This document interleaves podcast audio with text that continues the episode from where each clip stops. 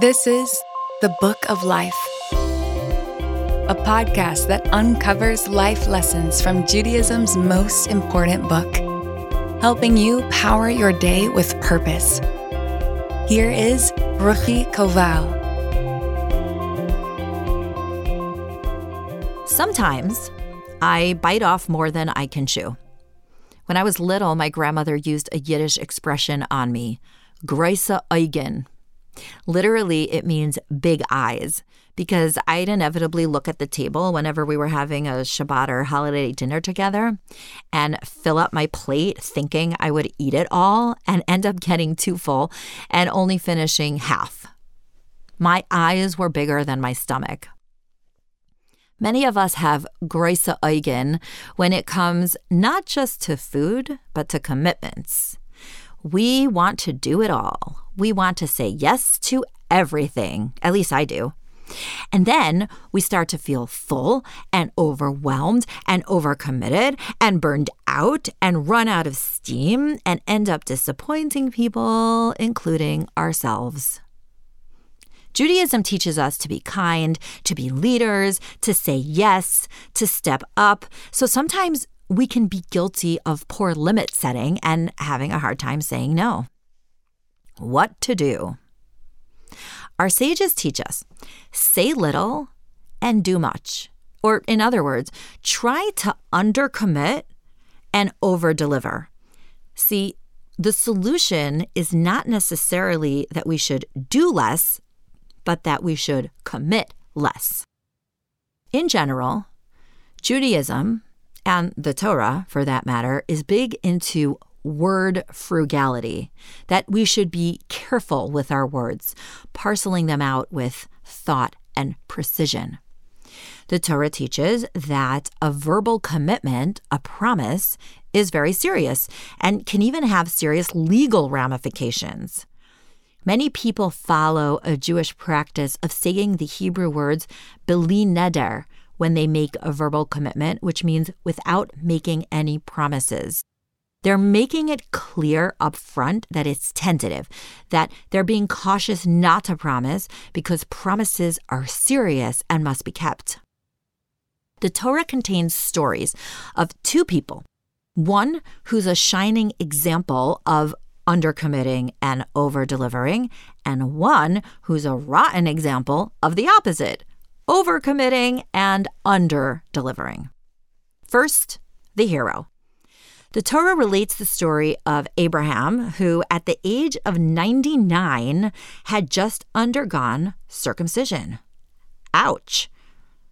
Abraham was a man of unusual hospitality who loved to have guests, but God made it especially hot that day in the Middle Eastern desert to discourage guests so Abraham could heal. But Abraham was disappointed that no one came by, so God decided to send over three angels in the guise of guests. So, Abraham, three days post op, when anyone else would have been lying in bed with Netflix and some nice painkillers, jumped up to greet his guests. He says, my Lord, if I find favor in your eyes now, please pass not away from your servant. Let some water be brought, and wash your feet, and recline beneath the tree. I will fetch a morsel of bread, that you may sustain yourselves, then go on inasmuch as you have passed your servant's way. So, what's Abraham actually committing to here? Bread, water, and rest under his tree relatively modest commitments. Pretty sure even I could offer my guest bread and water after surgery. But what does he actually do? The story continues. Abraham hastened to the tent to Sarah and said, Hurry, three seahs of meal, fine flour, knead and make cakes.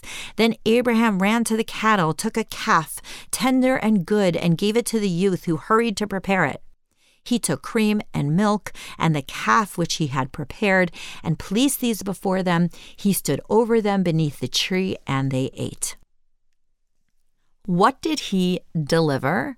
Milk and meat. Don't worry, not together. Freshly baked cakes, friendship, and company. And that's why he wins the Jew of the Year award. Undercommit, overdeliver. That's the recipe. A few years later, Abraham encountered a man who did exactly the opposite. So, Sarah, his beloved wife of many decades, had just passed away, and Abraham sought a burial place for her. He came to a field with a cave that he deemed appropriate and started to ask around and learned that the man who owned the property was named Ephron and that he was a pretty important guy in the community of the nation of Chet. Abraham approached him, offering to purchase the land and the cave. Abraham said, Ephron, please let me buy your field and cave to bury my wife. Ephron answers immediately, Oh no, Abraham, please, it's a gift from me to you, the field and the cave. Take it for free. But Abraham, in an extremely wise move, refused to take this offered gift for free. He wanted to pay for his share in the land of Israel openly and with no confusion. So he responded, Rather, if only you would heed me, I give the price of the field. Accept it from me that I may bury my dead there. What's Ephron's counteroffer? My lord, heed me. Land worth 400 silver shekels between me and you? What is it? Bury your dead. In sum, he says, Okay, fine, I won't give it to you for free. I'll overcharge you to the tune of hundreds of silver shekels, far more than it's worth. Wow, Ephron, that was a pretty quick turnaround. Talk about overcommitting and underdelivering. So here you have two men negotiating a contract, okay? One of whom says little and does much, and one of whom says much and does little. It becomes pretty obvious who the good guy is in this story. But in our own lives, things can get a little murky.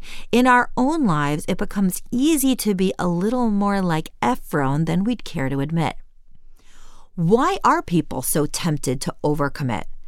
We often voluntarily say things like, I swear I'll be there, even if we're not totally sure we will, or to RSVP for events while we're totally ambivalent or sure we're not going, and to make it sound like we're participating in a vacation or party that we have no intention of participating in. Why? I think there are two reasons, one a little more complimentary than the other.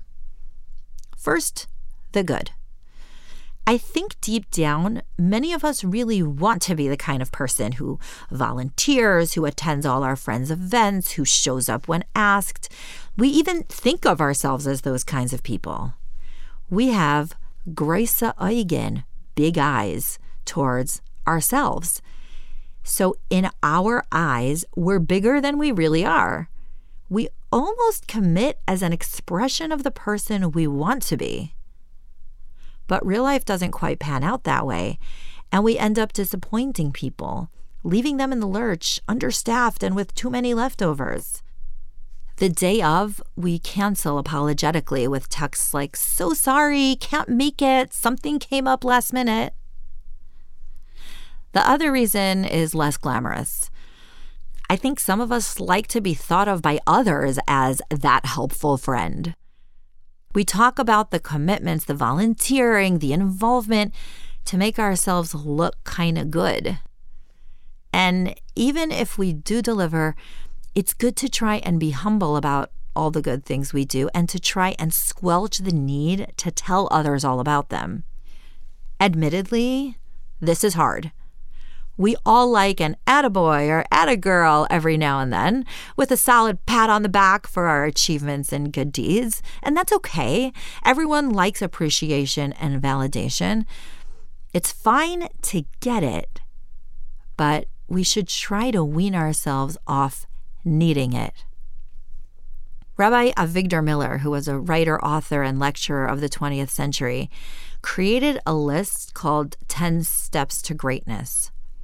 Here's his third step Every day, do one act of kindness that no one knows about in secrecy. Have intention beforehand that you are doing this in order to fulfill your program to greatness. The practice of doing acts of kindness, called Gemilut Chasadim in Hebrew, is one of the most important functions in the world. The beauty of this teaching is in its privacy, the doing and not the talking, the under committing and the over delivering, the filling yourself up with actions and not words, the big deeds and not just big words, or as my bubby would say, big eyes. This is the Book of Life. Don't forget to rate, review, and subscribe to Momentum Podcast on Apple, Spotify, or wherever you get your podcast. Join Ruchi again next time for more meaning and inspiration from Judaism's most important book to power your day with purpose.